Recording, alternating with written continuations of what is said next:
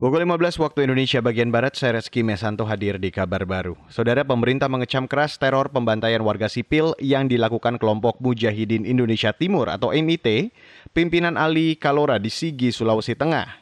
Akibat teror pada Jumat pekan lalu itu, empat warga sipil tewas, dibunuh, dan tujuh rumah dibakar. Menko Polhukam Mahfud MD mengatakan, kelompok Mujahidin Indonesia Timur pimpinan Ali Kalora bukan gerakan keagamaan tapi gerakan kejahatan.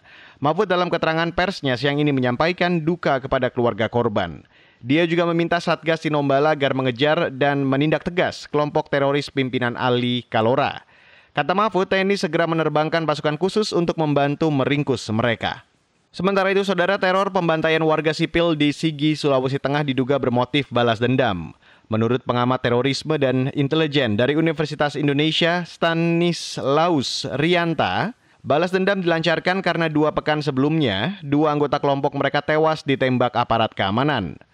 Pembunuhan terhadap empat warga sipil dan pembakaran tujuh rumah di Sigi sekaligus ingin menunjukkan bahwa kelompok teroris itu masih eksis. Itu ada tiga kabupaten di sana, di Sulteng, Poso, Sigi, Parijemotong, itu memang menjadi daerah basis mereka. Nah ketika mereka dua mereka dua anggota mereka tertembak oleh Satgas Tinombala, mereka eh, kemudian melakukan aksi untuk menunjukkan eksistensi mereka. Bisa saja menunjukkan bahwa ini balas dendam mereka, termasuk untuk kepentingan ideologi mereka. Kami masih ada, kami masih eksis. Ini seperti itu. Nah, kenapa dipilih di Sigi ya itu pertimbangan strategis saja. Mungkin menghindari aparat, menghindari uh, satgas, dan lain-lain. Pengamat terorisme dan intelijen dari Universitas Indonesia, Stanislaus Rianta menambahkan, jumlah kelompok mujahidin Indonesia Timur kini sudah semakin sedikit.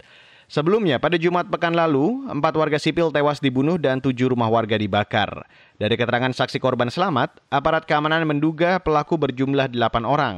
Salah satu di antaranya diduga Ali Kalora, pimpinan kelompok Mujahidin Indonesia Timur. Saudara, nelayan lobster di Banyuwangi, Jawa Timur mulai merasakan dampak penghentian sementara kebijakan ekspor benur oleh pemerintah. Nurholis, nelayan lobster di Pantai Gerajagan mengatakan, saat ini mereka sudah tidak lagi mencari benur. Penyebabnya pengepul tidak lagi bersedia membeli benih lobster dari nelayan. Ya kalau dampaknya ada gitu. Yang hmm. diharapkan nelayan itu kan sebenarnya ekonomi nelayan itu tergantung dari lobster.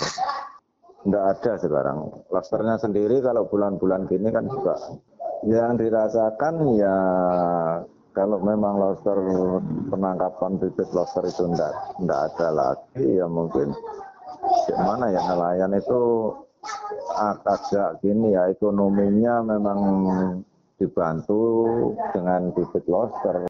Nelayan Banyuwangi Nurkolis berharap pemerintah membuka kembali kebijakan ekspor benur.